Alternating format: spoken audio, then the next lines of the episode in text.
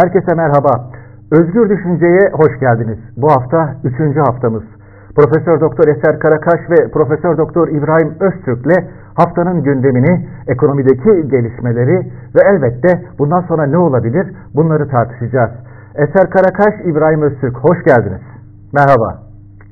Merhabalar, iyi akşamlar herkese. Merhabalar, iyi yayınlar diliyorum. Merhaba.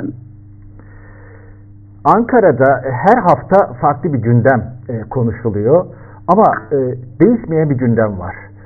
İktidar sancısı ya da iktidarda sancı. E, muhalefet partileri çok hareketli. Hiç olmadığı kadar hareketli. E, bundan önce e, bugüne kadar hep eleştirilirdi. Muhalefetin üzerine ölü toprağı mı e, atıldı? Ya da neden muhalefet etkin e, itiraz edemiyor?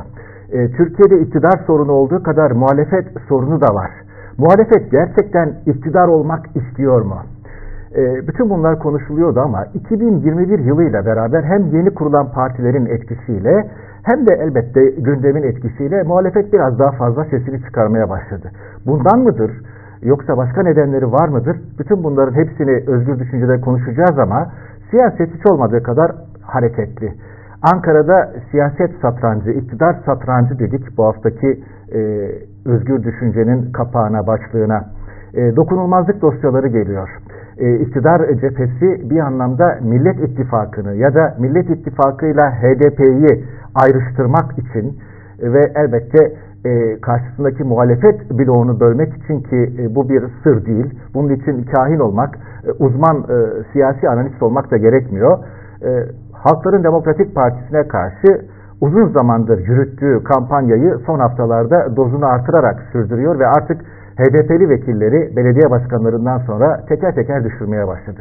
Haftanın vekili Ömer Faruk Gergerlioğlu oldu ki dokunulmazlığı olmasına rağmen yargıda bir dosya yürüdü ve hakkında bir hüküm kesinleşti. Yargıtay tarafından onaylandı ve Türkiye Büyük Millet Meclisi'ne gelecek ve belki vekilliği düşecek önümüzdeki günlerde. Ve başka milletvekilleri de var sırada.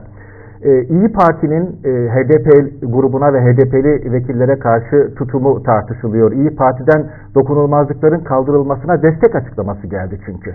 Buna bakacağız. Yine Erdoğan'ın damadı Berat Albayrak'ın 8 Kasım'daki istifasından sonra yokluğu hep tartışıldı, hep gündem oldu ve CHP ısrarlı sorularla bunu gündemde tuttu.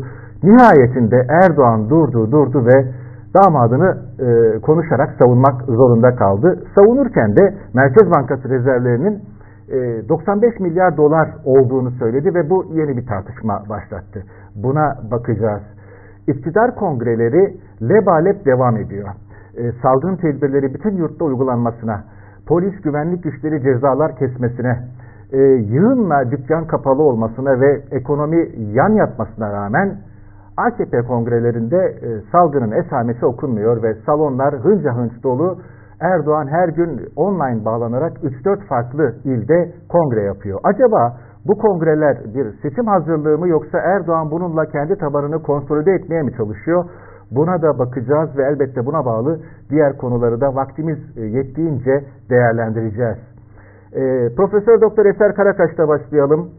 Siz şu son haftayı nasıl yorumlarsınız? Dokunulmazlık dosyaları, HDP açmazı, iktidar muhalefet ilişkileri ve e, Ankara'daki son iktidar satrancına dair.